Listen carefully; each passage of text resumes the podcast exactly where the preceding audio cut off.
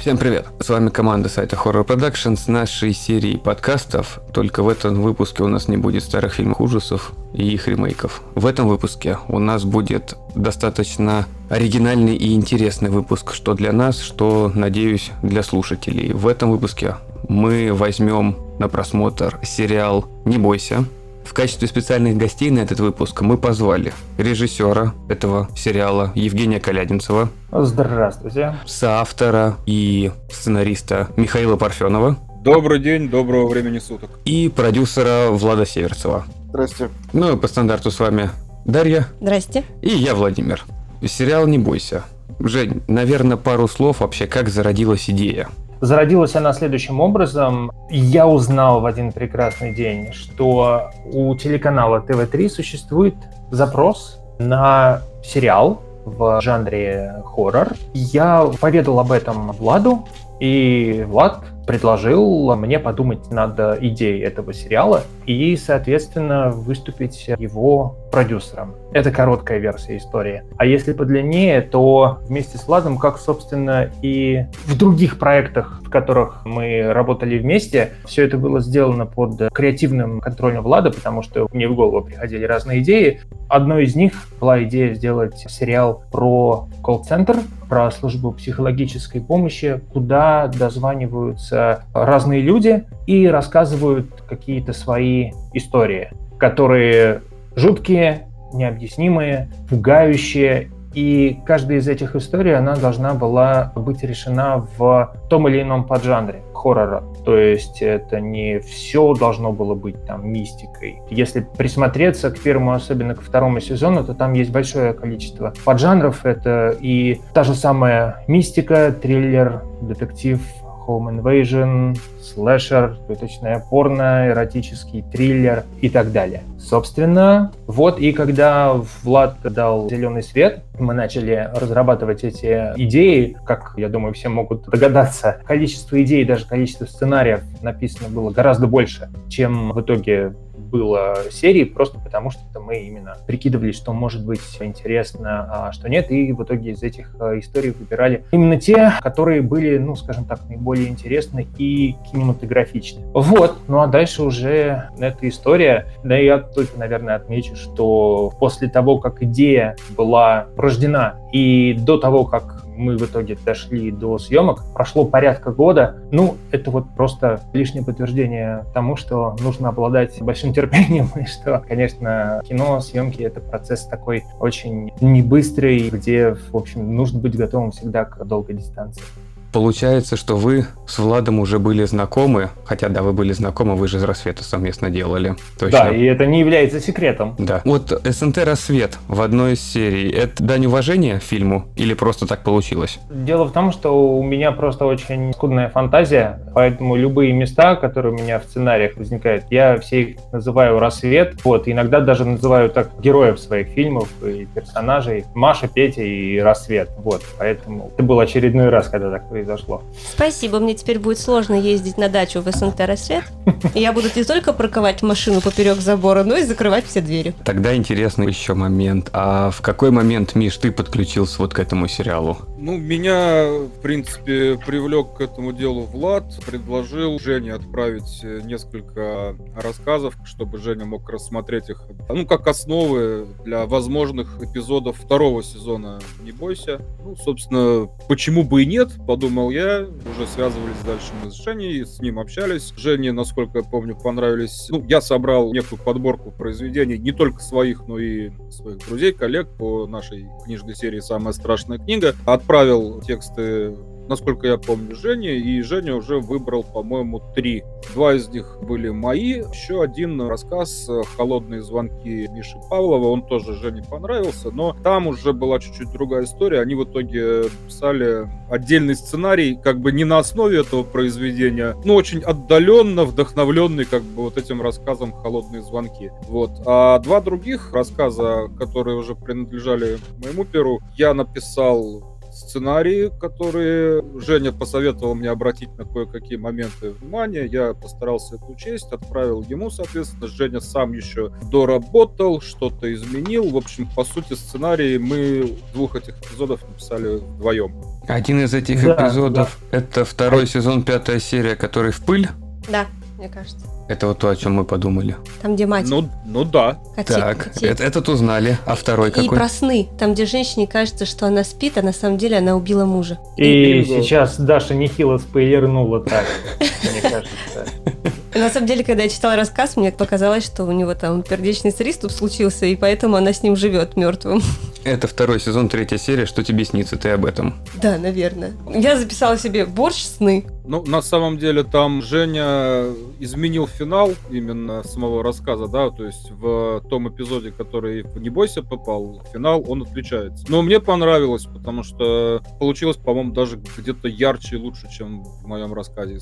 А- Если что, мы пошли есть после того, как увидели, как режут колбасу, там варится борщ. Вова ел гречку. Я специально вот Женю даже просил акценты оставить на вот этих моментах бытовых, потому что это для рассказа, ну и мне кажется, для этого эпизода самого тоже важно показать, что женщина погружена вот в этот быт героиня, да, что она постоянно вот домохозяйствует чем-то такими какими-то бытовыми вещами занимается. Это важно для, ну мне кажется, для смысла этой истории. Показать, что вот это ее привычная жизнь, она не может с ней расстаться, и вот поэтому так психологически все получилось. Да, это, кстати, вообще было любопытно еще для меня, потому что я впервые как режиссер снимал то, что является как бы не моим полностью материалом, и уж тем более, да, материал, у которого есть литературный первоисточник, вот. А еще тоже любопытно, я вспомнил, что мы с Мишей еще до «Не бойся», во время, кстати, съемок того же «Рассвета», мы с ним обсуждали Мишины сценарии, потому что Миша мне в свое время высылал свои работы, которые по своему концепту были похожи на короткометражные фильмы Дэвида Ф. Сандберга, как, например, Lights Out. Вот. У Миши очень классные и кинематографичные сценарии таких вот коротких метров, которые именно являются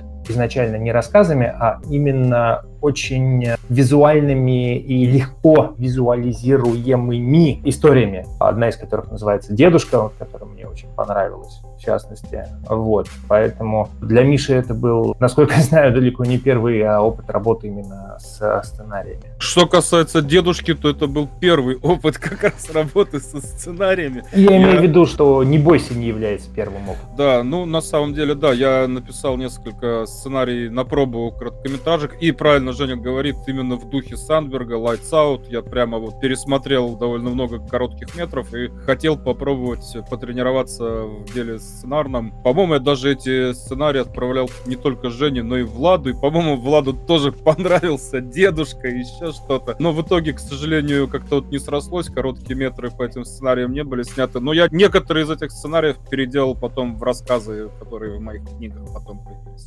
Такой еще вот вопрос, который появился как раз процессе просмотра сериала. Влад по рассвету знаю, помню по пиковой даме, то, что продюсером выступал там. А насколько я помню, сериал «Не бойся» это первый именно как сериальный проба получилось. Или еще были сериалы, которые ты продюсировал? То, что касается ну, конкретно жанровых историй, то да, это вот был первая была такая попытка. Как бы она, во-первых, меня заинтересовала прежде всего своей формой, то, что это был все-таки набор коротких историй. Ну и был такой еще относительно благоприятное стечение обстоятельств на российском телевидении, которое позволило пойти на эксперименты. Вот, к сожалению, такого уже сейчас нет. Ну, ТВ-3, насколько я помню, каждый год где-то на Хэллоуин делает небольшой анонс этого сериала и вновь показывает на своем том же ютубовском канале рекламу его. Да, ну с точки зрения, ну как бы вложения в контентное время, для них это было прекрасное приобретение, потому что м, стоило все это копей в производстве, но при этом они действительно как бы получили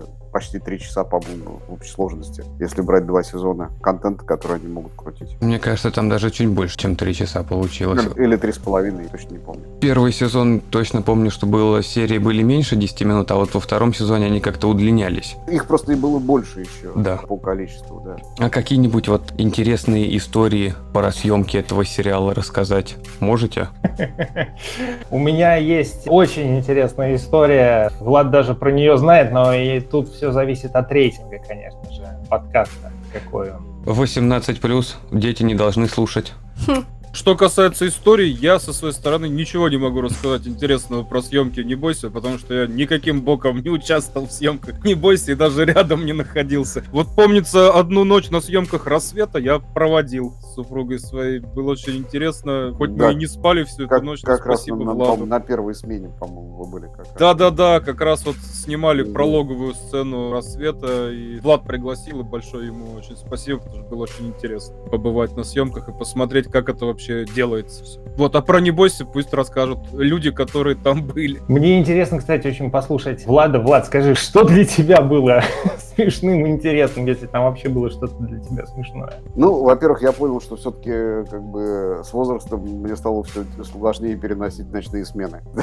Поэтому в основном, чем я занимался, это просто спокойно спал в углу во время съемок. Идеальная работа. Да. Ну, собственно Ага. говоря, в этом и заключается работа продюсера, как бы ничего никому не заплатить и спокойно спать в углу на площадке. Можно так красиво сказать, Влад это продюсер такой породы, который предоставляет режиссеру абсолютную творческую свободу. И денежную свободу, потому что их просто нет.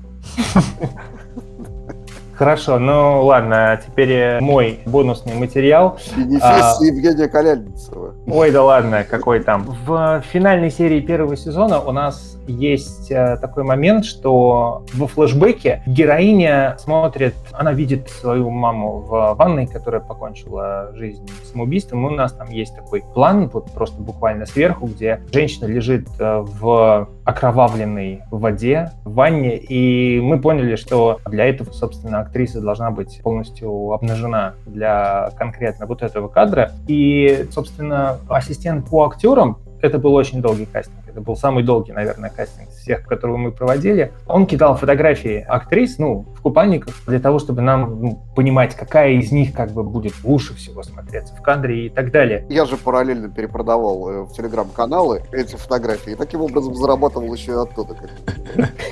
Да, была, да, куча аккаунтов на OnlyFans была создана в то время. Но, Собственно говоря, это как работает э, индустрия кино и телевидения, чтобы вы понимали.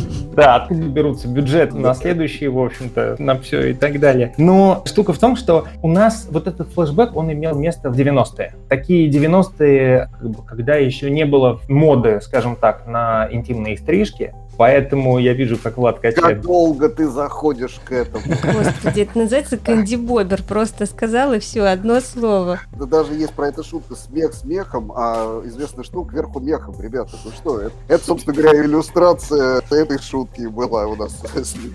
Да нет, да вы подождите, слушайте, ну у меня... не Диско, кор- 70-е. Да, слушайте, у меня же не короткий анекдот. Это, это подождите. Слушайте, подождите, это был долгий сетап, который несколько панчлайнов предполагает. После того, как актриса была выбрана, я, собственно, ассистенту по актерам задал вопрос, слушай, а ты можешь как-нибудь узнать, как там вообще обстоят дела и нужно ли нам с этим, собственно, что-то делать? Вот, после чего он сказал, можно, пожалуйста, я не буду это делать, можно это сделать художница по гриму. Вот, мы попросили в итоге выяснить это все девушку, она задала вопрос и сказала, нет, ребята, там все чисто. Вот, надо, короче, что-то искать. Клейте Так, сы. окей, окей, короче, искать. А вот пастиш, это вот, собственно, как раз-таки, это растительность там, да, которая там на лице там и так далее. Ну, как Влад уже сказал, денег у нас не было. Экономили действительно на всем. Мы не знали, откуда это взять, но потом художница по гриму сказала, что она увидела у Влада в офисе бороду. Вот, о чем я. Да, это ре- реально. У меня с каких-то съемок валялась борода накладная в офисе. Вот, после чего я пишу об этом Владу, что, Влад, там как бы внизу, там у актрисы все чисто, но у тебя есть в офисе борода, и можно ли как-то, ну что... Влад мне написал, это сейчас что, пранк, что ли, какой-то? Сказали, нет, нет, так оно действительно есть. Ну и чтобы вы думали, действительно, вот безотходное производство, была борода, потом ее урезали, соответственно, в прямом смысле слова, до следующего, так сказать, применения. Но самое главное, это то, что вы, наверное, знаете, да, что после окончания съемок у съемочной группы обычно происходит вечеринка, которая называется «Шапка», где все отмечают окончание съемок, говорят тосты, все снова друг друга любят, они ненавидят и так далее. После завершения этой смены, когда разгримировывали актрису, Влад сказал художнице по гриму, чтобы она оставила значит, вот эту накладку. Влад сказал, оставь мне Жене на шапку. Вот. А ей причем послышалось жене на шапку. И она сказала, что после этого меня уже ничего не удивляло, что типа какие... Она не знала, что такое шапка на тот момент. И как бы вот эта вот просьба, после этого ее уже ничего не удивляло, никакие, в общем-то, пожелания людей после этого. Вот.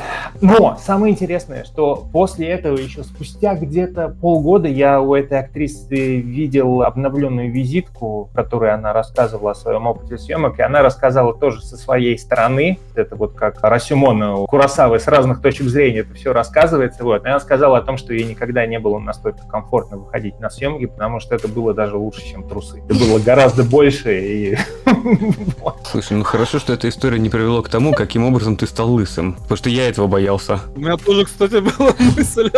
Я еще подумал, потом во втором сезоне, не бойся, там ведь были персонажи с бородами, и не был ли это реквизит же сам. Причем самое интересное, я так долго сейчас рассказываю, и как бы точно ли мы снимали хоррор, да, если самое главное у нас с этим все было связано. Второй сезон не сразу же задумывался, или он уже появился только на волне успеха первого?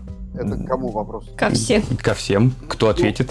Ну, смотрите, как бы все работает, в принципе, абсолютно по одному вектору, да, то есть э, любой новый проект оценивается по результатам просмотров, там, на телеке рейтинги, на платформах это там количество просмотров и т.д. и т.п. И, естественно, ни один сериал, который выходит там в эфир или выходит в интернет, никогда его создатели не знают, продлят ли его следующий сезон или нет, пока он хотя бы не, докатится до середины когда станет понятно, насколько они попали в зрителя. Соответственно, мы тоже, только после того, как сериал вышел на ТВ-3, получил ну, очень хорошие цифры выше средней доли канала, ну, фактически сразу нам подтвердили следующий сезон. Угу. Просто получается, если зрители будут потом смотреть, как мы, запоем прям сразу же весь сериал, получается, вот эти вот семь серий первого сезона, это такая маленькая камерная история, которая происходит в течение, если я правильно все понял, в течение там чуть ли не трех часов. Угу. Ну это... да, это одна ночь. Да. Одна ночь, когда девушка уже под конец ночи, да, мы будем спойлерить, наверное, чтобы еще потом самим понять, правильно ли мы это все смотрели или нет. Когда девушка понимает, что с самого начала то, чем она занималась, то все были ее проблемы.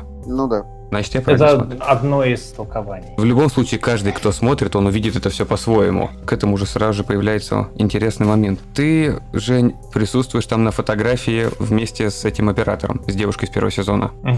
Это Да. как-то связано с твоей ролью во втором сезоне? Одно вытекало из другого, на самом деле, потому что с самого начала последней серии очень долго переписывал э, одну историю, коротенькую, которая была связана с тем, что героиня, которая позвонила на горячую линию, она в свое время спасла молодого человека от попадания под поезд. Но это была слишком рискованная съемка, которая требовала к тому же и получения специальных разрешений, поэтому надо было ее переписать. И так у нас появился некий маньяк, который должен был похитить девушку и убить, но в итоге героиня спасала не парня, она спасала именно девушку того, что она не попала в руки маньяка. И, собственно, я тогда подумал о том, что типа, ну, давайте вот у меня будет такое небольшое камео. А потом это просто все обросло какими-то дополнительными деталями, забавными именно в том плане, что, да, мы с Аней Васильевой, которая сыграла оператора колл-центра, мы с ней снялись на фотографии типа как пара. Фотография с ее молодым человеком висит ее за рабочим столом. И ирония заключается в том, что она не в курсе о том, что ее парень является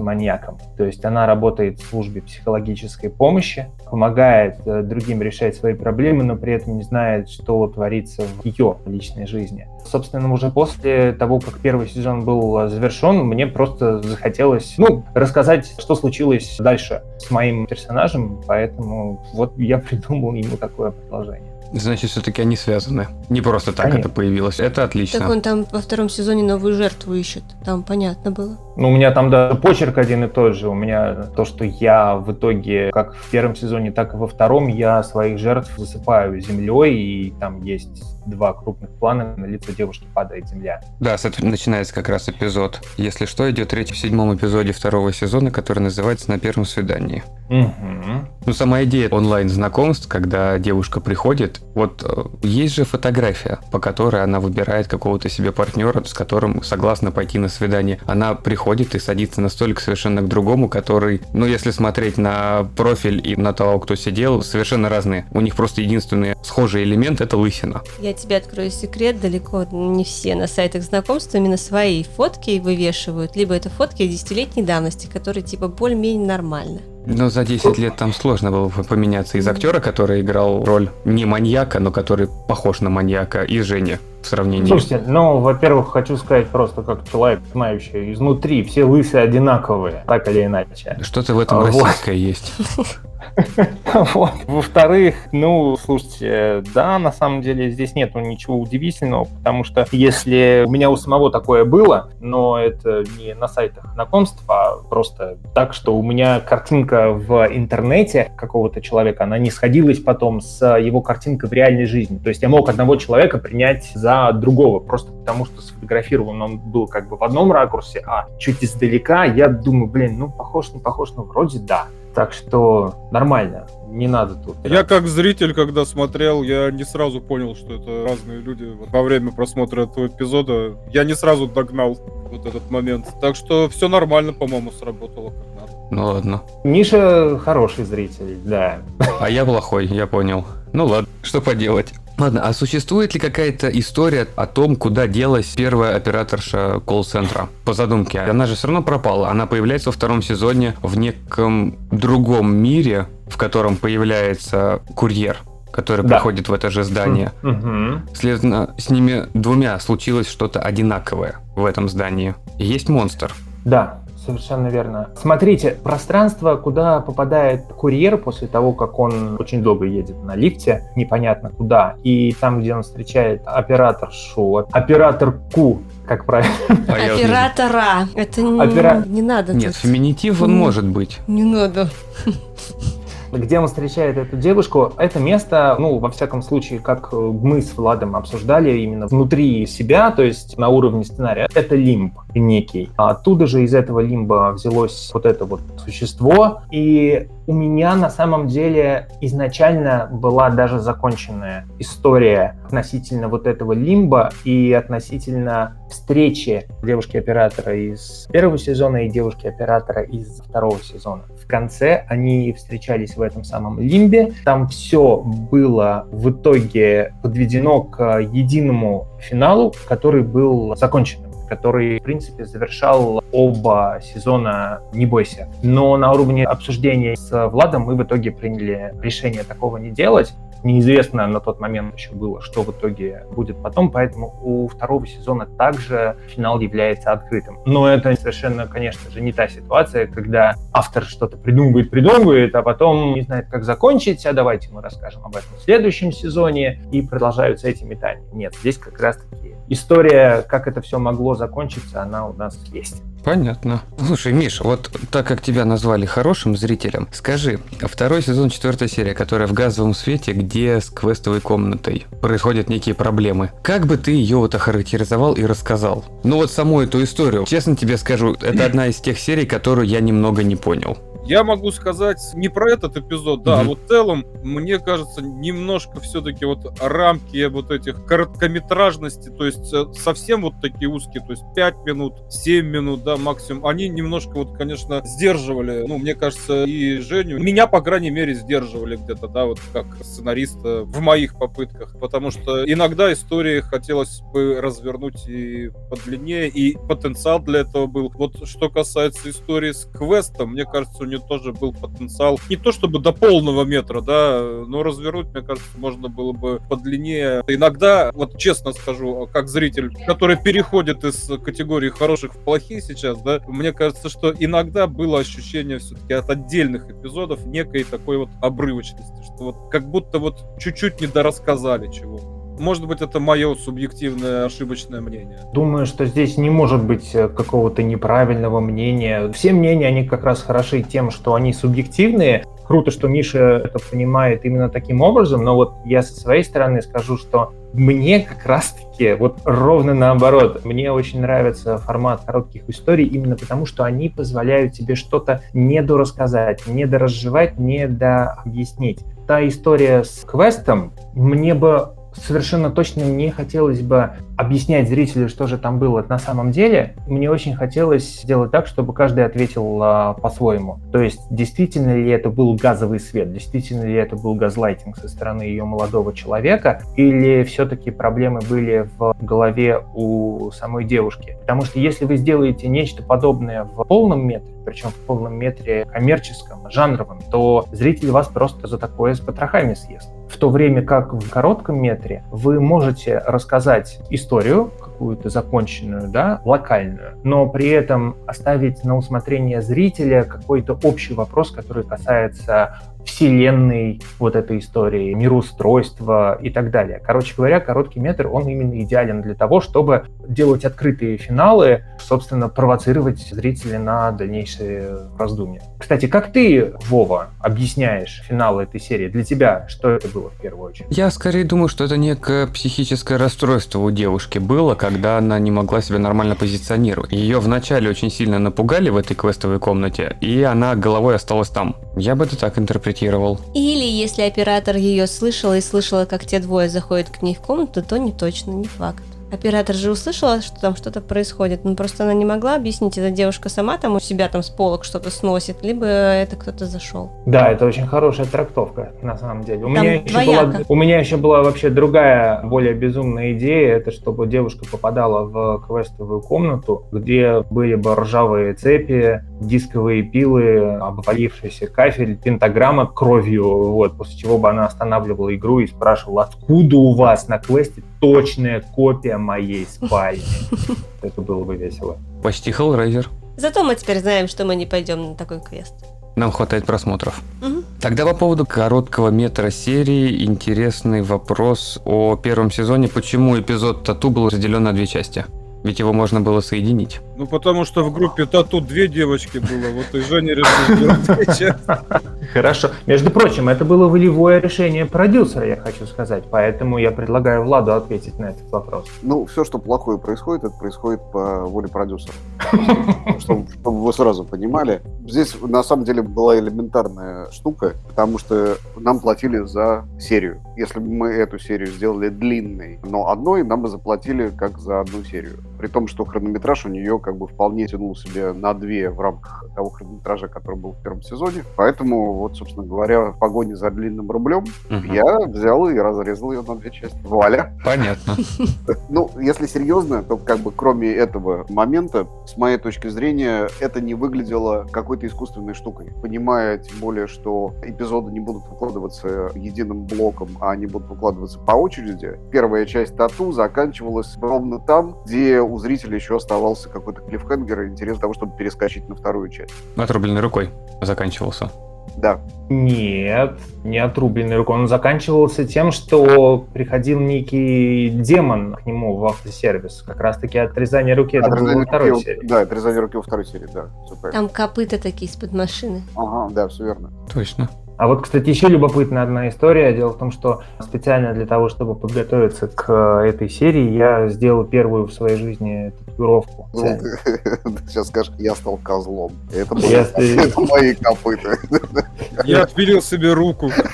Подел руку. Нет, ну подождите. Во-первых, э, козлом я был задолго до этой серии, и сделал я это совершенно не для съемок, а по велению сердца. А потом я, кстати, понял очень забавный такой момент, что если бы я был бы более умным человеком, я бы сделал серьезные вещи и вообще бы сказал, что вообще серия данная является очень такой тонкой метафорой, потому что в серии же что происходит? Парень делает себе татуировку, а потом она необъяснимым образом начинает у него разрастаться. И дело в том, что я до съемок «Не бойся» сделал себе свою первую в жизни татуировку с бензопилой из техасской резни. А затем я просто начал забивать свои руки. У меня сейчас два полноценных рукава. И я понял, что, слушайте, да это же серия, это просто действительно метафора вот этой тату-болезни. Стоит тебе сделать одну татуировку, и дальше они начинают расти у тебя. а Ты начинаешь буквально ими обрастать. У меня была другая метафора в голове. Это как та бабочка на растущей жопе. А, А ты- просто начал полнеть, и твоя бензопила стала слишком большой и расплывчатой. Понятно. Вот куда это. Нет, я просто видела Вот поэтому Женя сбросил 15 кг. Действительно. А то бензопила уже до размеров бабочки разрослась.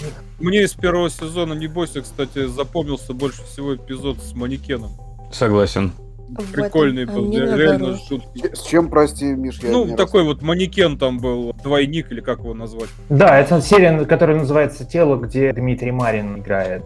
А кому пришла идея про бабушку и про радио из первого сезона? С чего это Ам. вообще все пошло? Это прям такие фобии, которые сильно жизненные и очень сильно западают в голову. Ну, Там нету бабушки, насколько я помню. Там просто... Бабушка, ну мама чья-то, это бабушка, которая разговаривает с этим гостем. И там ничего такого не происходит, но они настолько...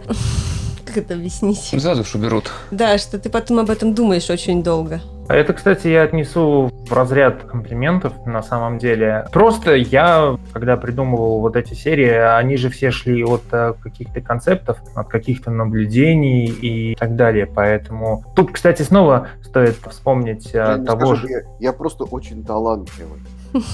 Вот почему.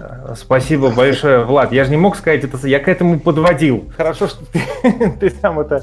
У меня просто А. только- только что пришел смс-перевод на карту от тебя. А, А. да, все, все, отлично, хорошо. Так вот, у Дэвида Сандберга просто есть такое упражнение, когда он а, придумывает, что может происходить в тех замкнутых пространствах, где он а, вместе со своей супругой, со своей музой, которую у него постоянно играет, да, в этих коротких метрах, что там может происходить. И его концепты, как он сам признавался, они построены все на одной модели. Это то, что ты находишься в помещении один, но затем ты понимаешь, что на самом деле нет, ты там не один. И все. И вокруг этого все строится. И, по сути, на тех же самых моделях основана серия «И приходит гость», э, и серия «Ночная волна». То есть ты находишься у себя в квартире, где как будто бы никого нет, а может быть и есть. И до конца это непонятно. И мне кажется, просто в некоторых зрителей, как, например, в Дашу, это тоже попадает именно за счет этого, потому что себя очень легко идентифицировать и представить себя на этом. Знаешь, она, наверное, легко себя представить на этом месте, потому что визуальная составляющая сериала очень хорошо передавала вот некую советскость, ну, наш колорит квартир, Это как, как мы жили. твоей бабушки и ее соседки, которая слушает патефон по ночам. Именно. Старые панельные дома, Честно, это ужасно. где слышимость просто изумительная, и поэтому, когда выключается весь свет, когда все ложатся спать, а соседка снизу начинает включать граммофон или патефон, я не знаю Ну, точно. Она просто очень старенькая, да, и там такие же завывания, и это прям... Ох. Круто. Слушайте, нам надо с ней познакомиться.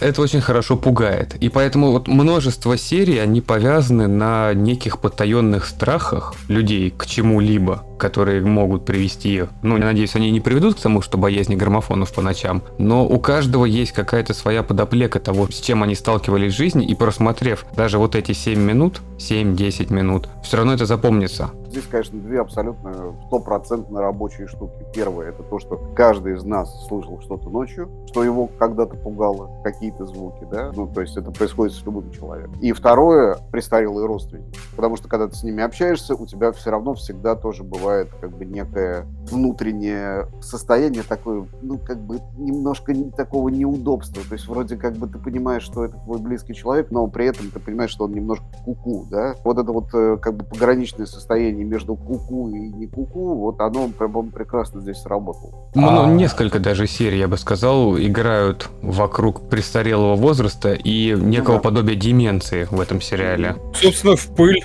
как раз тоже об этом. Ой, а про дом престарелых, там, где зверь приходит, это же вообще И это жесть. тоже, да, кстати. А это да. оборотень. Но это не обязательно оборотень, это просто, знаешь, когда человек, у него реально уже такая стадия деменции, когда он не понимает, где он находится, что происходит, и вот он начинает такую дичь творить. А преклонный Ну. возраст? Вот сама идея того, что тебе ночью может бабушка в дверь звонить. Ну, вот на самом деле, вот лично для меня это одна из моих фобий.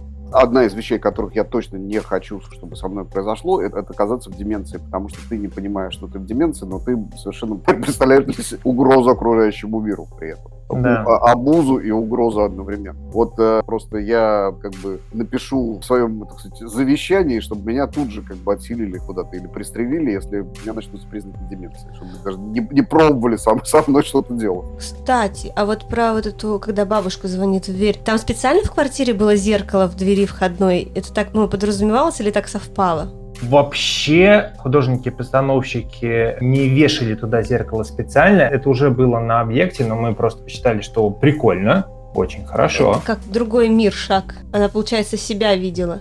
Кстати, я вот еще все хочу сказать вот нашим слушателям. Не поленитесь и не сейчас, конечно, сейчас слушайте нас, не ставьте на паузу. После прослушивания подкаста забейте в поисковике. Забейте а, на все. Да, да, совершенно верно. Именно так. Художница Юлия Литвинова у нее есть картина, которая называется «Бабушка». Или название ее, я так понимаю, официально называется «Подойди Так, где она со скошенной головой на бок Да. Да-да-да, знаю. Я эту художницу даже знаю. С ней общался, я хотел эту картинку использовать как обложку на одну из своих книг. О, ничего себе. Это одна из лучших и одновременно самых жутких картин, которые я видел. Причем, чем дольше ты на нее смотришь, тем больше деталей каких-то ты крайне криповых замечаешь. Вот. И там как раз есть тот самый быт. То есть вот эти все вещи, это не какой-то там готический замок. Вы в антураже увидите, узнаете огромное количество вещей, и этим все это и становится страшно. И это тоже, вот эта картина, она послужила определенным таким источником вдохновения.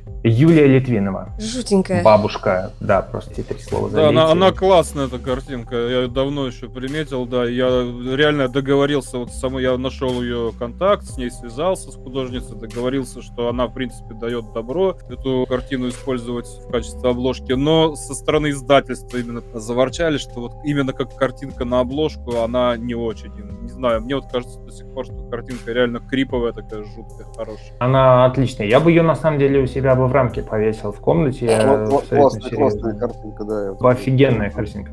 Ну, кстати, вот мне еще очень понравились все бабушки в «Не бойся», да, в обоих сезонах. Они тоже криповые и классные. Я, к сожалению, боюсь сейчас, ну, не буду вспоминать, пытаться даже вспоминать имена актрис, но я помню, что они запомнились, и я вот одну бабушку точно еще видел в нескольких фильмах, возможно, в «Пиковой даме 2». Да, да, да, да, да. И не только в фильмах, которые Влад продюсировал, да, в других тоже. Она реально везде, вот в фильмах ужасах российских, где она снимается, она реально везде крутая, вот эта бабушка. Очень, я, можно сказать, ее поклонник. Между прочим, вот да, совершенно верно. Та бабушка, которая есть в «Пиковой даме». А, да, и... Татьяна Кузнецова очень крутая. Конечно. Да, это действительно очень классная актриса Татьяна Евгеньевна Кузнецова. И более того, вы даже могли ее видеть в фильме Леонида Гайдая «Не может быть» 75 -го года. Это вот как раз та новелла последняя, где Леонид Куравлев приходил, значит, на свадьбу к девушке, которую до этого он видел там только на улице. И вот как раз Татьяна Евгеньевна, она играла такую вот молодую рыжую кухарку, которая носит как раз финальный кадр, когда Куравлев э, целует вместо, собственно, невесты своей ее, вот как раз она и есть. Раз уж зашла об этом речь, а я еще вот что скажу, что Миша как раз в твоей серии в пыль. Хотел сказать по поводу другой бабушки, которую мы не видим, но которую мы слышим, это как раз пыль, которая была снята по Мишиному сценарию. Голос той самой матери — это голос Надежды Подъепольской. Это очень известная советская актриса и актриса дубляжа. И ее, в свою очередь, вы могли слышать в фильме «Приключения электроника». Можете О, как. себе представить? О, как. Да. И она озвучивала электроника того самого. То есть э, голос это был не актера, это был голос как раз-таки ее. Она озвучивала электронику. Вот можете себе представить. Ого. Да, это вообще классика советского кино, когда детей озвучивали женщины. Ну и Зайцев еще, ну погоди, помните, женщина озвучила. Ну да, ну да. А еще про «Не бойся» второй сезон, ну, там вообще актерский состав прикольный, там и ребята, точнее не ребята, мужчины из «Прикосновения», вот я не знаю, почему Женя с Владом об этом молчат, ведь это реально крутой факт такой. 14 серия, которая, да, которая посвящена Альберту Макарчану. Она была посвящена Альберту Макарчану, да, там Александр Зуев, который играл главную роль в «Прикосновении», он произносит там вот эту вот фразу, самую «жизнь прекрасна и удивительна». Это роковая фраза из «Прикосновений», и он там, собственно... Мне потом просто сам Александр рассказывал о том, что когда он читал сценарий, он сразу понял, что это вот какой-то фанат действительно «Прикосновения». Не могла эта фраза просто так возникнуть. Вот. Я просто в свое время предложил Владу ну, такую вот идею. Очень круто, что Влад к этому положительно отнесся, дал добро, и вот мы благодаря вот этому ну, ну нашли, да, ну, как бы нашли пон- понятное дело, что «Прикосновение» — это ну, как бы культовое кино в жанровое у нас в стране, поэтому, конечно, мимо этого пройти было невозможно, и собрать этих прекрасных людей, которые снимались в этом кино, конечно, было большим удовольствием. Тут еще стоит сказать, что серия, которую вы, кстати, уже вспоминали, «Номер зверя», там ведь тоже играют актеры. Николай Верюшкин, как раз Пропало. э, играет, да, он играет того самого постояльца, и он же играл э, друга главного героя в «Прикосновении». Там же играет и постановщик трюков Василий Шлыков, он играет нового постояльца в номере «Зверя», а он, в свою очередь, играл главного бандита в Ялте, который напал на семью героя в «Прикосновении». Он э, был постановщиком трюков. Вот, в общем, мы, так сказать, по максимуму, что называется, отдали дань э, вот этому фильму, которому, кстати, в ноябре прошлого года исполнилось ровно 30 лет, как он вышел на экраны. Мне без точных цифр, мне просто интересно, сколько примерно обходилась в одна серия съемки. Смотри, как бы я сказать это не могу, просто потому что условием договора я не могу распространять эту информацию. Ну, в общем, если как бы эзоповым языком, то это было, конечно, очень эффективное вложение денег на минуту эфирного времени, скажем так. Экономно. Я бы не сказал, что сериал прям очень-очень большой бюджет, который сквозит. Первый сезон, одна локация, где девушка сидит, которая показана всегда буквально с трех планов. С ее спины, ну, со стола, как она разговаривает, и с другой стороны. Эту же локацию во втором сезоне сделали, типа, вторым корпусом, откуда прибегала второй оператор. Оператор. Да. Ну, первый сезон, там нету таких больших эпизодов, которые могут выглядеть дорого. Допустим, эпизод «Парковка». Угу. Несколько машин, это уже можно представить, что это некая аренда, даже если это набрали у друзей, все равно это дороже выйдет, нежели съемки в одной комнате. Ну да, причем более того, тут стоит еще сказать, что парковка тоже вот, кстати, к вопросу про жанр, про хоррор и про то, что всегда нужно оставаться как бы в его рамках. Дело в том, что парковка заканчивалась тем, что спасался тот молодой человек, охранник парковки, потому что у него был за пределами парковки припаркован его автомобиль, который был а, Бигфутом, монстр-траком. И он а, преодолевал на монстр-траке препятствия, и затем все автомобили, которые были на парковке, он их сминал, то есть он проезжался по ним, и мы отсняли этот момент, вот, все автомобили были сняты, и затем парковка взрывалась. Но потом мы поняли просто, что это уже получается какой-то боевик, не хоррор, и мы это все пересняли, этот момент выкинули. На самом деле дело было не так. Мы это на самом деле сняли и смонтировали в серию, которую передали на канал, чтобы показать, что мы как бы нормально тратим их деньги, которые они нам платят. Но на самом деле деньги-то мы попилили, поэтому, поэтому, собственно говоря, все остальное пришлось нам снимать на как бы остатки от того, что мы попилили. Да, в общем, так оно как все и устроено. Вот. Да, да. А монстр трак мы, что называется, на посте нарисовали просто. Это же был сарказм, да, то я слезу уже пустила там Ну, по некоторым. На холсте нарисовали. Да, Как- стоп-моушеном сделали. Да, как э, у папы Карла очаг нарисованный Буратино. Ну, наверное, второй сезон за счет большего количества эпизодов смог уйти в намного большее количество жанров и дало тебе, Жень, возможность попробоваться уже практически во всем. Как это в самом начале ты озвучивал, что это тебе и пыточное порно, это и... Ну, сплаттер, наверное, наверное, был. Это был и слэшер, это была и закрытая комната, это все было. Кстати, я недопоняла из второго сезона две серии. Ну, Первую. Которая Нет. либидо? Ну, я поняла, что это просто не хоррор, это разочарование. Блин, не того искала, не тех убивала, да? Нет, на самом деле там немножечко в другом фишка, но я могу сейчас объяснить на самом деле. А про а вторая беременную серия? девушку еще. Мгм. То есть это Ну- у нее какой-то послеродовая депрессия, что она не осознает, родила, не родила, мучили ее, не мучили, толкали в нее таблетки или нет, отец, не отец. Все очень, очень много и ничего не понятно за пять минут. Что касается девятого месяца, это вот как раз серия про ребенка и та серия, где актер из «Прикосновения» Мгм. Александр Зуев играет отца героини. Тут, в общем-то, точно так же, как и в «Газовом свете», мне очень хотелось сделать такой открытый финал. Хотя, если бы вы меня спросили, то я склоняюсь все-таки тому, что нет, это не послеродовая депрессия, это не бытовая история, это именно что это не человеческие эксперименты, которые уже вышли за как бы границы разумного и которые превращаются действительно уже в такие галлюцинации. Но оператор же А. ей говорит, я же тоже слышу ребенка.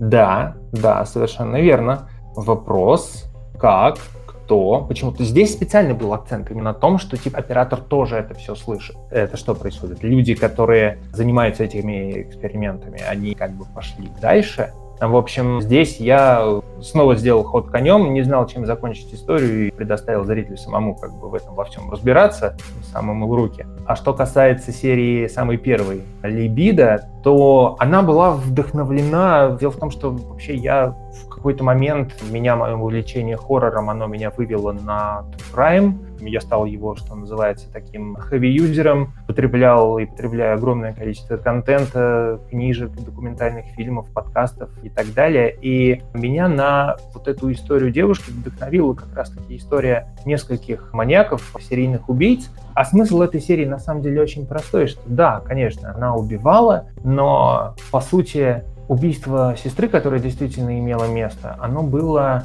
скажем так, ее оправданием для того, чтобы начать выпускать на волю своих демонов, и якобы для того, чтобы мстить за ее смерть, чтобы включить такого маньяка-миссионера, ну, это просто было таким для нее оправданием, чтобы начать вершить вот такой вот некий самосуд. Но последняя фраза, она все расставляет по своим местам, потому что героиня-то звонит для чего на телефон горячей линии? Не для того, чтобы сказать, что «Ой, помогите, я все это время поняла, что я убивала не тех», там и так далее. Она говорит о том, что, типа, я не могу оргазм получить. Вот, типа, моя проблема потому что я сексуальное удовлетворение получаю вот благодаря как раз-таки... И это тоже это как бы реальная история того же Дэвида Берковица, который сын Сэма, вот, и других серийных убийц, маньяков, которые сексуальное удовлетворение получали за счет именно самоудовлетворения, когда они возвращались на места своих преступлений или коллекционировали трофеи и затем наслаждались их видом и так далее. То же самое и здесь. То есть с точки зрения реальной жизни, к сожалению, такое оно действительно имеет место быть. И, в общем-то, то, чем занимается девушка, это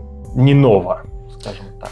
Короче, она потеряла смысл не то, что продолжать это делать, она не знала, как дальше делать это, потому что просто убийца сестры оказалась женщина, и теперь нет оправдания ее действиям, типа того. Да, да, да, да, совершенно верно. Нет оправдания ее действиям. Если нет оправдания ее действиям, то, соответственно, нет способа получать удовлетворение. Я У меня просто понятно, нарушилась последовательность, когда она уже позвонила, либо она еще услышала, что типа эта девушка ну, лучшая подруга убила твою сестру. Угу, да. Поэтому... Ну, да, да, да, все верно. Во втором сезоне не всегда серия начинается со звонка. Поэтому да, тяжело понять, такое. когда звонят после, до или во время.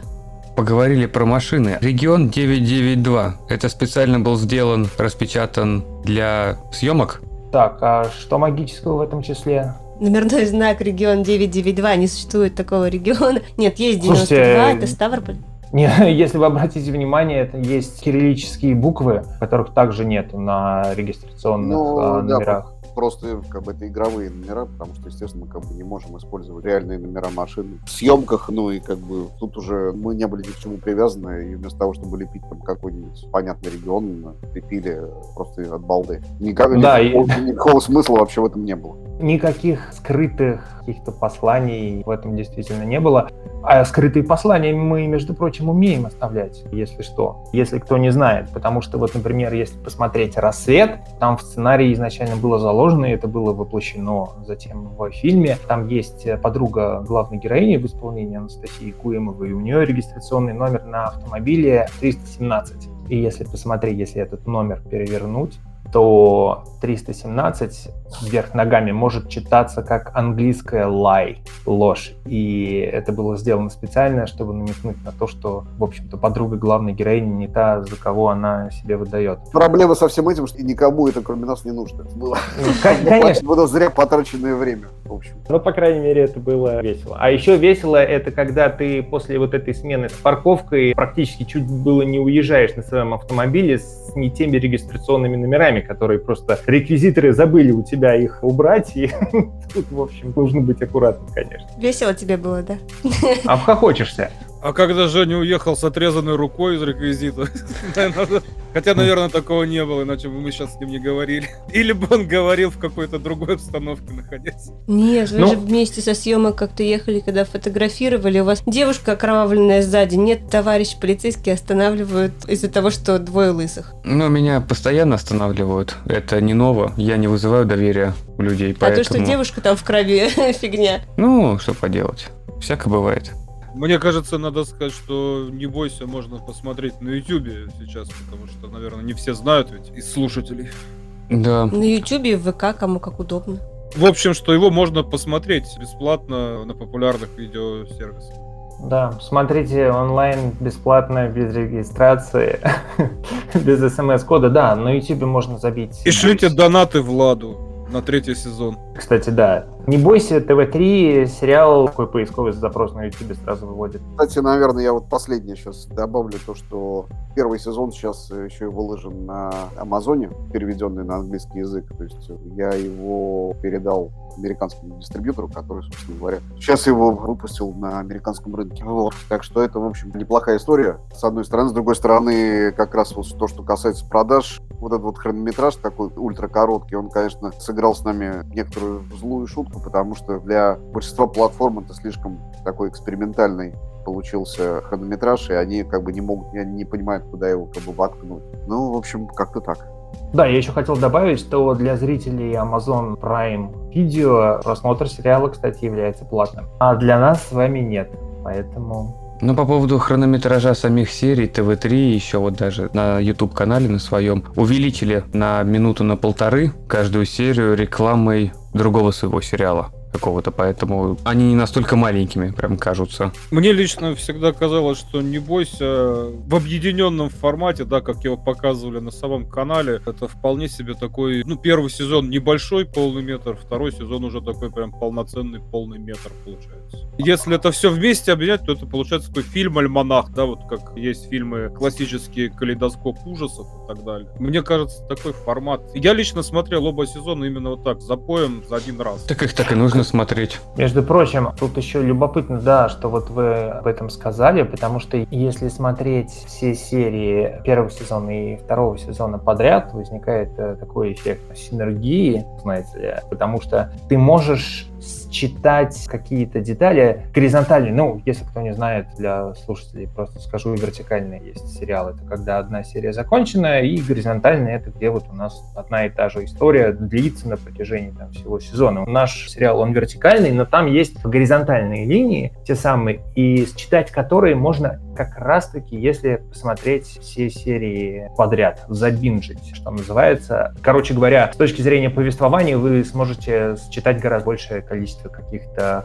фишек, отсылок и так далее. А второй сезон, это же не один вечер, это растянуто уже где-то на какой-то Да. промежуток. Да-да-да, конечно, все верно. Это только в последней серии было показано время такое же, как и в последней серии первого сезона, чтобы показать, когда все происходит. Да, да. А вот сам монстр, как бы вы его описали, что это такое, который у них там появляется из лимба? Описали или объяснили, или... Вот, кстати, по поводу описали, скажи, это же был не компьютерно сгенерированный монстр, Нет, это человек в костюме. да, Мгм. да. А чем он является? Вот тут уже объяснить его. Этот э, монстр, э, точнее, как э, мы его называем, существо, одно является воплощением человеческих фобий и одновременно тем существом, которое питается за счет этих фобий. Такой небольшой привет Пеннивайзу. Мгм. Это действительно был человек загримированный. Это актриса Людмила Тиченкова, у которой строение тела примерно такое же, как у Хавьера Батета. Это актер, который играл и в «Оно», ну, не Пеннивайза, конечно, он играл бездомного, он играл у того же самого Энди Мускетти в фильме «Мама», еще много где, вот как раз таких он играет. Монстров с такой необычной пластикой. Это актриса Людмила Тиченкова, она была загримирована сверху, и вдохновлялся перформансами Оливье де Сагазана, тоже, кстати, советую всем а, забить, посмотреть на YouTube то, что делает этот французский мастер перформанса, как он преображает свое лицо за счет специальной глины и так далее. И очень хотелось сделать нечто похожее, но только с такой пометкой, что это должен был быть как бы Оливье де Сагазан, но плюс с кластерными отверстиями, которых так э, боятся трипофобы. Ну, трипофобия тоже забейте, и вы обнаружите, что у вас она есть когда вы увидите эти самые картинки. И единственное, что сделано было на компьютерной графике, это в финале, это практически, это вот самые-самые последние кадры, когда мы видим этого монстра вблизи на компьютерной графике сделали так, чтобы а вот эти кластерные отверстия на его лице, они как бы дышали. То есть они mm-hmm. чуть-чуть расширяются и сжимаются. Вот это единственная компьютерная графика, которая там была применена. Понятно. Ой, они такие высокие. Ты и... смотришь на актеров? А у нее еще сестра есть. Я даже завидую немножко. Такому росту? Да. Если вы про Батета и этих товарищей, Не. то... Я про Людмилу. Ну, да, Людмила, она, кстати, я... выше меня. Я, я, я не знаю, как у Людмилы, у Батета просто синдром Мафрана, Марфана, недуг такой генетический. Да, да, да, да, это вот то самое. То, то есть тут лучше не завидовать, на самом деле. Не, ну я в смысле, я просто да. всегда была очень маленького роста, и поэтому я наоборот полтора метра в прыжке. Красивая такая. И вы ее вот, вот этим всем намазали. Да? Как еще ужасы делаются? Ну, вообще. Да, ну вообще изначально, как она попала в этот сериал, э, она снималась в коротком метре, который продюсировал «Я люблю Еву» до этого. Туда она попала совершенно случайным образом. Ее художник-постановщик просто встретил на улице, увидел или в метро. Ну, как бы он настолько был поражен ее пластикой и, ну, в общем, ее фигурой и всем ее образом, что он как бы подошел к ней и тут же спросил, не готова ли она сниматься в кино. Вот такая вот удивительная история. А сама она, если я правильно помню, работает в церкви. Да, прекраснейший, милейший человек. Но мне кажется, о всех людях, которые делают ужас, которые снимают, пишут, что угодно, что связано с ужасом, можно сказать, что они прекрасные, добродушные и добрее людей я не видел в жизни. Я пока не встречал ни одного плохого человека. Ты многого о нас еще, Вова, не знаешь. А как же мы? Не, ну слушайте, вы же сюда все пришли, вы общаетесь, следовательно, вы уже неплохие. Вы не можете быть плохими априори. Я же денег пока не скидывал, а вы все равно разговариваете. Все же нормально. А вы знаете, мне кажется, если говорить серьезно, отвечать на этот вопрос, да, или это замечание, то мне кажется, люди, которые занимаются хоррором, они, как правило, не строят из себя святош, да, а они просто хорошие люди. Им нет нужды они строить не строят из себя святош, Миша, они просто святые люди.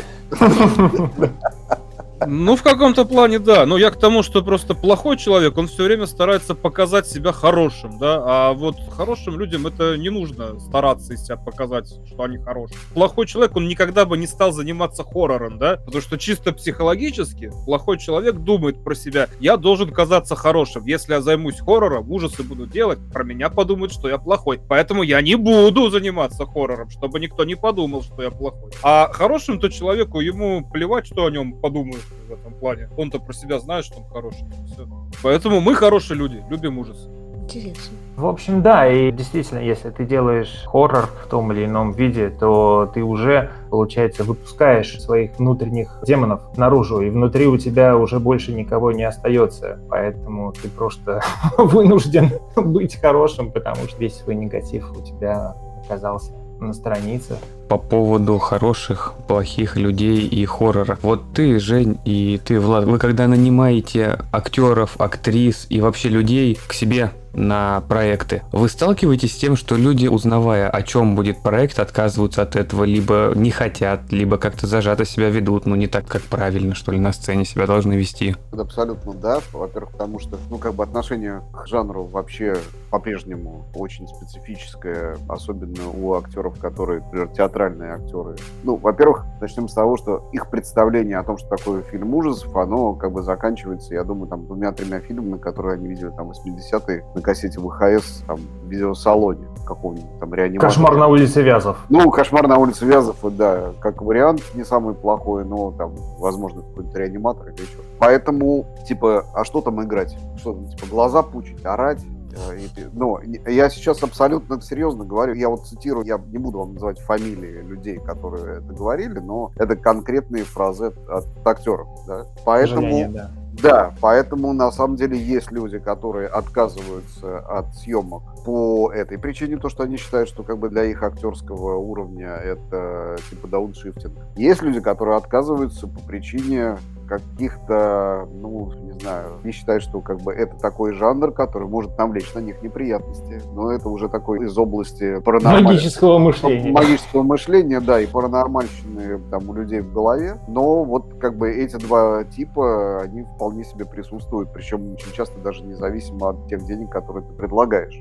Да, есть такое. И я даже могу сказать, опять же, далеко за примером ходить не надо, на съемках не бойся. Как раз та серия, которая основана на рассказе Михаила Павлова «Холодные звонки», которая в итоге превратилась в «Немезис», Мгм. Там была прописана сцена пытки. Честно скажу, я получал очень большое удовольствие от детального прописывания этой сцены, потому что там был очень плохой человек, плохой герой, и этому герою доставалось по заслугам. Ну, то есть там мать мстила за своего ребенка. Мгм. Собственно, там я детально прописал все то, как мужчина получает по заслугам. И мы уже выбрали актера, который вроде бы как даже согласился, но за буквально несколько дней до съемок он получает сценарий Мгм. уже полностью. То есть не концепцию, не синопсис, а он получает сценарий, где написано то, что именно происходит с его героем, после чего он говорит, ребята, удачи. Его испугала сцена с омлетом. Ну, том числе, там, да. Что? числе Как это было назвать? Но это, кстати, хороший, да, такой эфемизм получил. Все, главное, поняли, о чем речь. Да, я даже не проспойлерила. Соединение мать мстит за своего ребенка и омлет. Нельзя снять «Не бойся», не разбить. Она яиц. мстит своему бывшему мужу. Сейчас, да, отличная фраза, по-моему. Понятно, значит, все еще сталкивается. Но в любом случае у нас же и ужасов-то как таковых не так много выходит сейчас. Я думаю, что в ближайшее время мы их не увидим вообще, на самом деле, российского производства кино. То есть сейчас то, что там, может быть, и выйдет в ближайшее какое-то время, это все как бы на старых дрожжах. К сожалению, политика партии и правительства у нас сейчас такова, что как бы этот жанр, в общем, будет очень сильно на обочине находиться. И это, конечно, крайне грустно для меня, как человек, который, собственно говоря, был у самого начала запуска этого жанра в России в плане коммерческого, да, с «Пиковой дамы» первой. Ну, потому что я, в общем, как бы сейчас оказался в ситуации, что то, что мы пытались вырастить и как бы привести к какому-то меняемому знаменателю в течение там пяти лет, сейчас просто как бы накрылось шапкой из э, серии первого сезона. Ну, на такой какой-то печальной ноте не хотелось бы заканчивать. Может быть, у Влада есть какие-то позитивные новости. Гора не идет к Магомету, может быть, Магомед идет к горе. Там у тебя же голливудские какие-то вот движения были. Это, в общем, ну, как бы к небось не имеет прямого отношения, с одной стороны. С другой стороны, да, сейчас получается, что фактически все, что я сейчас делаю, это нацелено на западный рынок. В общем, посмотрим, как все это будет дальше развиваться. Ну, главное, что проекты еще есть и продолжаются. Если мы говорим о том, будет ли российский хоррор развиваться в России, на данный момент для этого нет никаких посылок вообще. Я очень рад, на самом деле, что у Миши ситуация другая совершенно в книгах, что это работает, насколько я понимаю, даже работает лучше, чем работало раньше. Да, у нас, в общем, рост тиражей определенный пошел. Ну, возможно, отчасти это связано с тем, что некоторые западные авторы не продлевают свои контракты, да. Некое импортозамещение за наш счет пошло. Не знаю, с этим связано или с чем-то еще, но да, мы пока тьфу-тьфу-тьфу именно в книжной области есть прогресс. И вроде бы нет запретов каких-то гласных или негласных. А я сейчас, понимаешь, я говорю на самом деле даже не с точки зрения запретов, да, потому что нет, запрета на хоррор не существует. Не надо как бы, да. Я понял, я понял, о чем Не- ты говоришь. да, не надо воспринимать мои слова, как будто я сейчас тут это... Я тоже с чем-то похожим, о чем ты говоришь, сталкивался и в нашем книжной истории. То есть есть какие-то около литературные проекты, сервисы от Яндекса, да, и каких-то крупных компаний,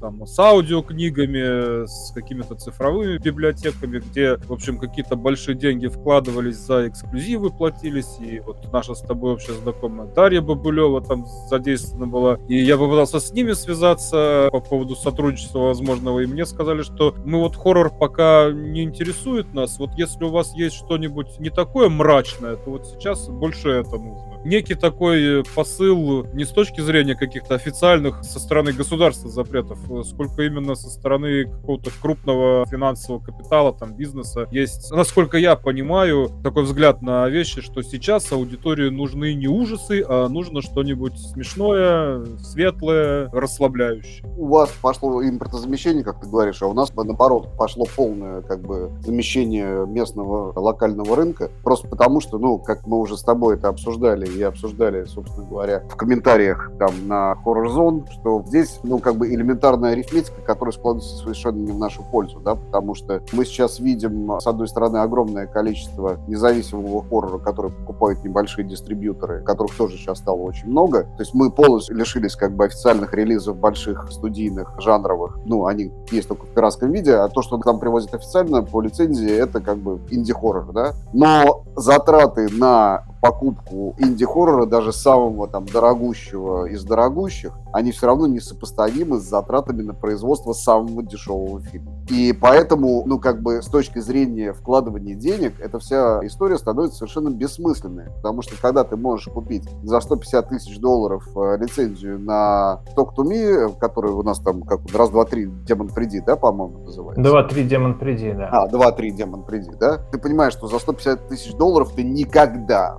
в жизни не снимешь полнометражное кино. Ну, то есть вот прям, даже если никто не будет есть и пить на съемочной площадке, все актеры будут играть бесплатно и т.д. и т.п. Это невозможно.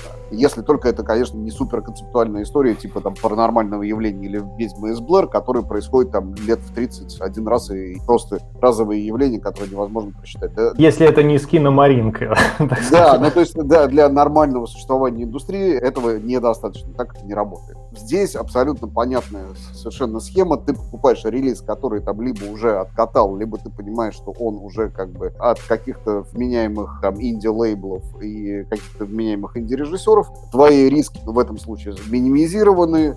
Ты, ты лепишь в название слово «заклятие», «проклятие». Да, или, или «астрал». Да. астрал. Да. А Реинкарнация. А еще лучше и то, и другое, и третье, да. И как бы и выкатываешь эту всю историю, и кому нужен нахрен русский хоррор, на съемке которого нужно потратить минимум 50-60 миллионов рублей. Минимум сейчас в наших условиях. Это превратилось в полную как бы зону экспериментов, и несмотря на все заявления там нашего министра культуры о том, что вот мы теперь догоним и перегоним, мы будем снимать и вкладывать в российское кино, да, они вкладывают в российское кино, но они вкладывают в фильмы Чебурашку. И я их тоже могу понять, потому что Чебурашка дал им 6 миллиардов сборов. 7, а, по-моему, даже. Или 7 уже даже, да. да причем а, я когда посмотрел, я так и не понял. То есть, Миш, Миш, на шестом, как миллиард, он мог на шестом собрать? миллиарде у меня сломался калькулятор, извини. В смысле, как? Он божественный. Он нормальный фильм, я не говорю, что Чебурашка плохой, но 7 миллиардов, серьезно, он настолько лучше всех, которые до этого выходили. Так ну, все нет дети же, пошли на Новый год смотреть Чебурашку. Это же Да, апельсины, правда. мандарины, советское Да. прошлое. И родители тоже пошли. Да. Я вот с подругой тоже Правильно, под винишком смотрите, смотрели. Вот сейчас, пожалуйста, поймите, что я говорю не как какой-то продюсер, который завидует успеху других. Я Нет, конечно. абс- абсолютно искренне завидую ребятам, ну, как бы их э,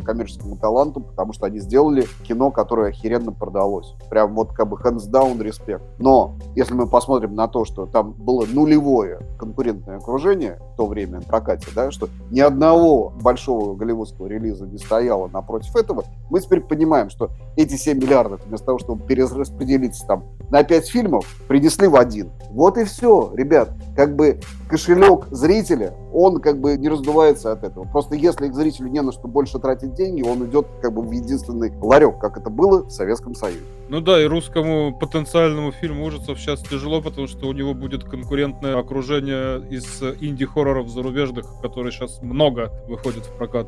Да, то есть получается нам для того, чтобы это все перескочить, нам нужно перескочить типа на уровень студийного хоррора класса А, типа оно. Ну, как бы начнем с того, что у нас нет людей, которые это могут снять, объективно, ни продюсеров, ни режиссеров, ни сценаристов, которые это могут писать. И второе, как бы, это, простите, такие деньги никто у нас не выделит на жанровое кино. Вот и все. То есть мы как бы в этом смысле в относительном тупике. Может быть, кстати, вот эта вся история с подобными экспериментами, типа там «Не бойся», она как-то будет худо-бедно работать, потому что, ну, как бы там небольшие вложения. Если что, я только за, у нас рассказов много, ты знаешь, мы готовы предоставлять Не, Миш, ну ты же прекрасно знаешь, что я всегда пытаюсь всю эту историю как-то поженить. Не надо это воспринимать, конечно, как какой-то там фаталистический плач Ярославны, но ну, ситуация на данный момент вот такая. Ты же, Влад, говорил, по-моему, что и «Не бойся» второй сезон, он тоже рейтинги хорошие получил на ТВ-3. Он получил хорошие рейтинги, но произошла немножко другая история. Во-первых, сменилось руководство канала, раз.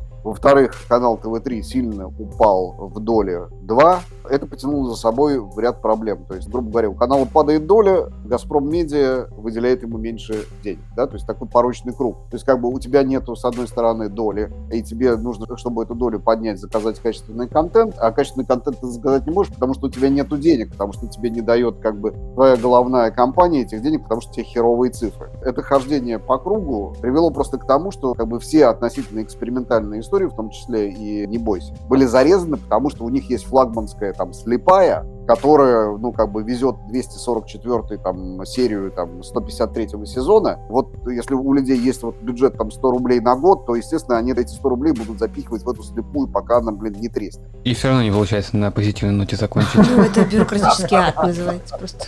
Почему? Треск слепой, это, по-моему, весьма позитив. Ну, тогда нужно просто придумать какой-нибудь свой след, только с ужасом. А хотите прикол? Мы не знаем, кто такая слепая. Я, А, честно говоря, тоже по Я вершкам не знаю. Это, смотрю это телевизор, я не какая-то... в курсе. Как сказал Евгений неоднократно, забейте. Я вот Кармелиту помню, это да, просто потому что бабушка смотрела, но это было 15 лет назад. Ну, Это внучка слепой. Давайте. Вот так вот говоришь кучу каких-то умных фраз, а в итоге, значит, цитируют тебя по какой-то ерунде, вырванной из контекста. Так это же как бы наша продюсерская... А ты-то думал, трипофобию сейчас тут все запомнят, да, и прочее. Забейте, вот что запомнится после этого эфира. Наше дело какое, да? Как бы схватить то, что плохо лежит, и убежать, понимаешь? Все это Ага. как можно проще решить вопрос. Ну да, ну да. Вова, в общем, мы тебе совет. Найди какое-нибудь хорошее зерно в этом, во всем. И расскажи его за нас. Да, поставь какую-нибудь веселую музыку, там, я не знаю, пара-бара-пам. На этой веселой, грустной очередной ноте мы закончим этот такой же внесерийный экспериментальный выпуск. Я предлагаю, кстати, уж простите, Да. А я, а я предлагаю вот что. В детстве я очень любил журнал «Хочу все знать». И там был прекрасный слоган. Орешек знаний тверд, но все же мы не привыкли отступать. Нам расколоть его поможет журнал «Хочу все знать». Вот, вот давайте. Я, я думал, сейчас что-нибудь матерное и про, про мать будет я тоже на- Вы больные надеялся. люди, вы больные люди. Можно, в принципе, закончить на такой ноте. Друзья, слушайте подкаст Horror Production, смотрите сериал «Не бойся» на YouTube, на канале ТВ3 и читайте книги серии «Самая страшная книга», если вы хотите прочитать какую-то историю очень крутую до того, как она будет в скором времени экранизирована. Вот. Гений маркетинга. И переводите деньги по номеру телефона 03. Да, предложение не является публичной офертой. Имеется противопоказания. Большое спасибо, что присоединились к нам сегодня. Спасибо вам. Вот. Спасибо, что пришли. Было очень приятно пообщаться. Тем более, на самом деле, стоит действительно посмотреть этот сериал всем тем, кто его не видел. Потратить буквально 3-4 часа – это один вечерок, а удовольствие гарантировано. Ведь это один из немногих российских, не то что даже просто сериалов, а хоррор-сериалов, у которого на кинопоиске рейтинг очень высокий. А хотите прикол? Когда на работе кто-то бесит, лучше включить. Вот три минуты и прям вот класс. Уже никто не бесит, все хорошо. Прям сразу весь негатив уходит. Еще, кстати, отрекламирую и Давай. смотрите на разных легальных онлайн-сервисах ОККО и другие короткометражные фильмы, которые продюсировал э, Влад, фильмы ужасов короткометражные. И полный Вот, и которые снимал, кстати, некоторые из них снял Женя, вот насколько я помню. Да. Про последнего маньяка и еще вот что-то было. И спойлер. да. Спойлер, да, да, да. Это все можно найти в легальных онлайн-кинотеатрах, так что ищите и обрящите. Это, так сказать, бонусы к двум сезонам «Не бойся». В таком случае обязательно «Рассвет» посмотреть. Да, обязательно. Мне Это вот понравилось. Очень хороший фильм. С него стоит А я тогда еще скажу, чтобы посмотрели... Да елки посмотрели... когда же вы заткнете? А еще, друзья, посмотрите «Прикосновение», если еще не. Ну, я думаю, «Прикосновение» все уже смотрели. Это, это культовый фильм. Вот, и на этой веселой ноте мы будем прощаться. Большое спасибо, что слушали нас. До новых встреч! Пока-пока. Пока. Счастливо, пока-пока. До новых встреч.